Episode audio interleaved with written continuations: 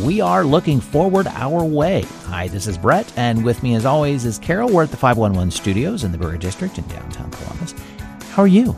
I'm good. Thanks. How are you doing? Yeah, we're back in studio Yes. where we were on location for this upcoming episode. Right. We recently visited the Ohio State University Wexner Medical Center's Lewis Center Outpatient, Outpatient Center. Say that 15. How about say that twice? Are you kidding? I'm not. I, I don't even know how they find On- themselves with that title. on a It's business amazing. card, exactly. However, however, uh, we we went. I drug Brett to Lewis Center, you know, out in God's country hinterland in Delaware County, because I wanted him to meet my nurse practitioner, Stacy Kelly, who is extraordinary. She is wonderful and has become an expert on telehealth. We had the opportunity to talk to her about this revolutionary new way of providing health care in our community. Yeah, she gave us a great in depth look at telehealth, how it's become such a strong medical practice during the pandemic.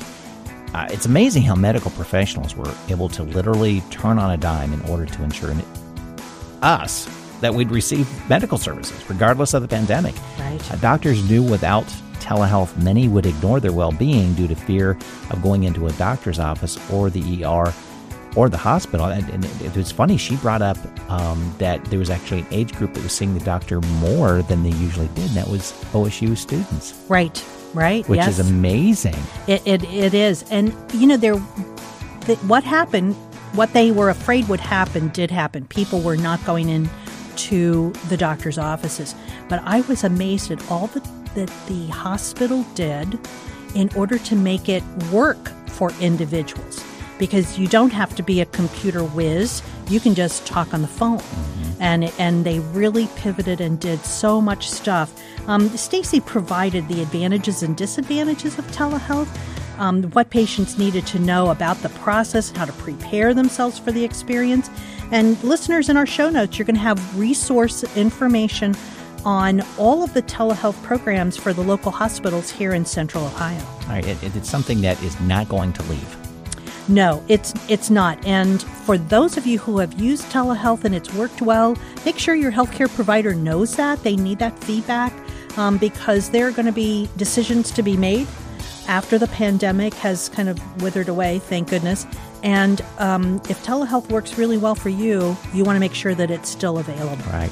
This episode focuses on how you can ensure your own continued good health through telehealth opportunities. So uh, we do encourage you to take a listen. It's coming up next week. It's going to be in your podcast player on Monday. Here's a snippet of that episode. Yeah, I have this set of patients who get connected with me on the video and they're like, oh my gosh, I did it. I, I figured out a way to get on here with you. And I was like, "You- don't worry, you don't have to be nervous. We can, we can do this. It's pretty easy. So, um, yeah, I think once people dive in and do it, they realize it's really not that hard Right. to get connected. cool. Thanks for your continued support of the podcast. You can catch up on past episodes, sign up for our newsletter, and keep up on what we're working on by going to our website, lookingforwardourway.com. Thanks again.